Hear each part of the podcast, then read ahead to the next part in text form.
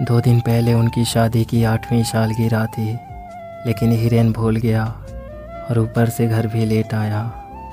फिर तो कहना ही क्या, बहुत झगड़े थे दोनों उस दिन।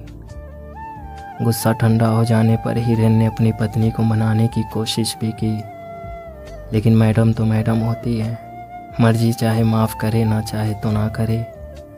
शादी के कुछ साल तक तो सब कुछ ठीक था, लेकिन धीरे धीरे प्यार की जगह कड़वाहट ने ले ली। एक समय था जब दोनों को लगता था कि वे एक दूसरे के बिना जी नहीं पाएँगे।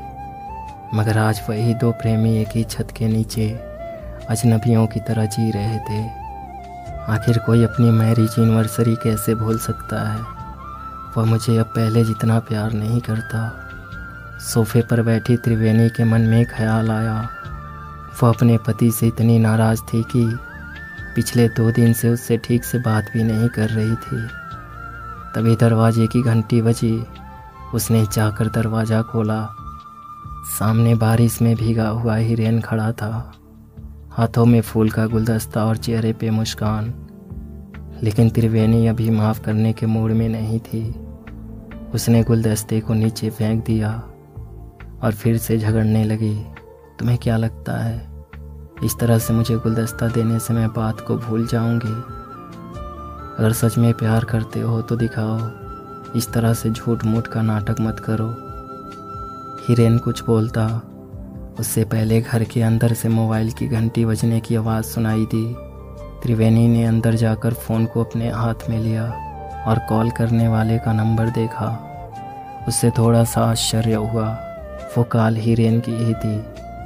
लेकिन जब उसने फ़ोन उठाया तो दूसरी तरफ़ से किसी अनजान मर्द की आवाज़ सुनाई दी, हेलो, मैं गुड़गांव पुलिस स्टेशन से सब इंस्पेक्टर विजय सिंह राठौर बात कर रहा हूँ।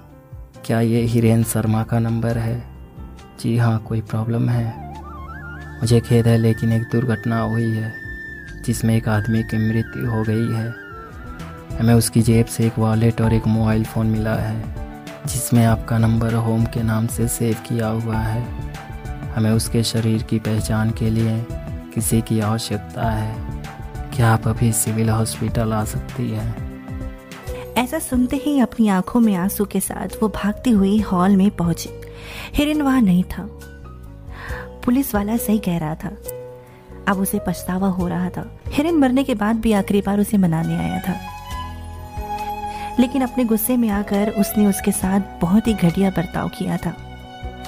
कितनी झल्ली होना मैं, वह रोती हुई फर्श पर बैठ गई। उसने अपना मौका खो दिया था हमेशा के लिए। उसे पुराने दिनों की घटनाएँ याद आने लगी। वो शादी से पहले की रोमांटिक लव स्टोरी और हिरन के साथ थिएटर के अंदर सबके सामने शादी के लिए प्रपोज करना। आधी रात को उसके लिए उठकर मैगी बनाना और उसका रात भर ख्याल रखना। और उसके लिए अरिजीत सिंह के गाने गाना, अपनी बेसुरी आवाज़ में। मनो, सब कुछ उसकी आँखों के सामने आ रहा था। त्रिवेणी ने अपनी आँखें बंद कर ली और भगवान से प्रार्थना करने लगी। हे भगवान, बस एक बार मिला दो मुझे उससे, ताकि उसे बता सकूँ कि मैं उसे कितना प्यार करती हूँ। तभी अचानक बाथरूम में से आहट सुनाई दी। मैं तुम्हें बताना भूल गया था कि आज शाम को आते वक्त मेरा मोबाइल और वायलेट चोरी हो चुका था। त्रिवेणी ये सुनते ही उसके पास दौड़कर चली गई और उसे गले लगाया और कहा थैंक गॉड अक्सर हम अपने प्रियजनों के साथ कुछ ऐसा बर्ताव करते हैं जैसा हम अनजान लोगों से भी नहीं करते। जरा सोचो, अगर आपको पता चले कि आप जिसे प्यार करते हैं और उसकी डेथ हो जाए या फिर वो आपको छोड़कर चला जाए तो आपको कितनी तकलीफ़ होगी। तो दोस्तों, आपको ये कहानी कैसी लगी हमें ज़रूर बताइएगा।